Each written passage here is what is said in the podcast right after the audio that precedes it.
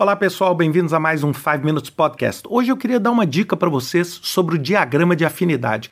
Na maior parte das vezes, quando a gente tenta organizar a informação, seja uma ideia, seja o escopo de um projeto, seja o risco, seja, por exemplo, projetos que você está querendo analisar, ideias, pessoas, o que, que você faz? Na maioria das vezes, você começa criando grupos e depois colocando as coisas dentro dos grupos.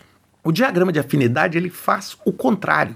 É como se ele fosse de baixo para cima, se a gente estivesse pensando, por exemplo, numa EAP de um projeto. É como se você pegasse os pequenos núcleos de trabalho, o pacote de trabalho, e fosse agrupando esses grupos por afinidade até você ter o escopo do projeto. Então, basicamente, é uma forma de organização do caos baseado em relações. E o mais interessante é que esse é um processo que pode permitir com que você, junto com o grupo, crie um conjunto de padrões ou padrões de agrupamento que sejam únicos e não convencionais, que você não conseguiria obter se você tivesse feito de cima para baixo. Então, basicamente, o que, que você faz? Né? Vamos supor que você não tem os elementos. Então, primeira coisa, você gera esses elementos, gera essas ideias, gera essas opções, Pode ser através de brainstorming, pode ser através de técnica do grupo nominal, NGT, pode ser através de Sleep de Crawford ou qualquer técnica que você utiliza para criar opções e gerar alternativas. A partir do momento que você tem essas ideias, essas opções criadas, você normalmente coloca essas opções em post-its.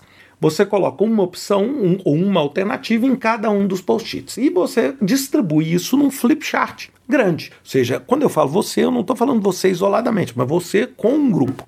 Bem, e aí você e o grupo vão ler essas, vamos dizer, este amontoado de post-its e vocês vão em silêncio, movendo esses post-its de modo a criar uma estrutura de afinidade. E por que eu falo em silêncio? Porque nós não queremos aqui que você já venha com o nome do grupo na cabeça.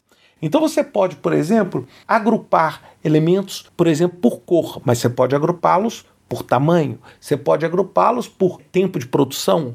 Então, quando você está em silêncio, as coisas vão acontecendo e você não deve conversar para que você não automaticamente coloque um viés para uma determinada forma de organização daquela informação. Então você gera essas ideias, coloca essas ideias, vai criando esses grupos. A partir do momento que esse movimento deixa de existir, ou seja, todo mundo olha para aquele conjunto de 50 post-its e chega à conclusão de que está tudo ok, você normalmente circula aqueles grupos e você discute com a sua equipe qual nome você vai dar para aquele grupo e vai criar o título.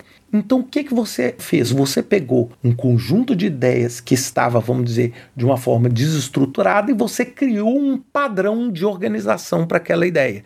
Então, é uma ótima forma para você estruturar processos criativos, para você estruturar opções, para você estruturar, por exemplo, você tem que configurar a melhor forma e melhor layout de um site, de como você vai colocar informação no site. Então você coloca todos os tipos de informação no post-it e tenta ver como as pessoas vão colocar em afinidades, para que você saia do lugar comum de estruturar um site do mesmo jeito.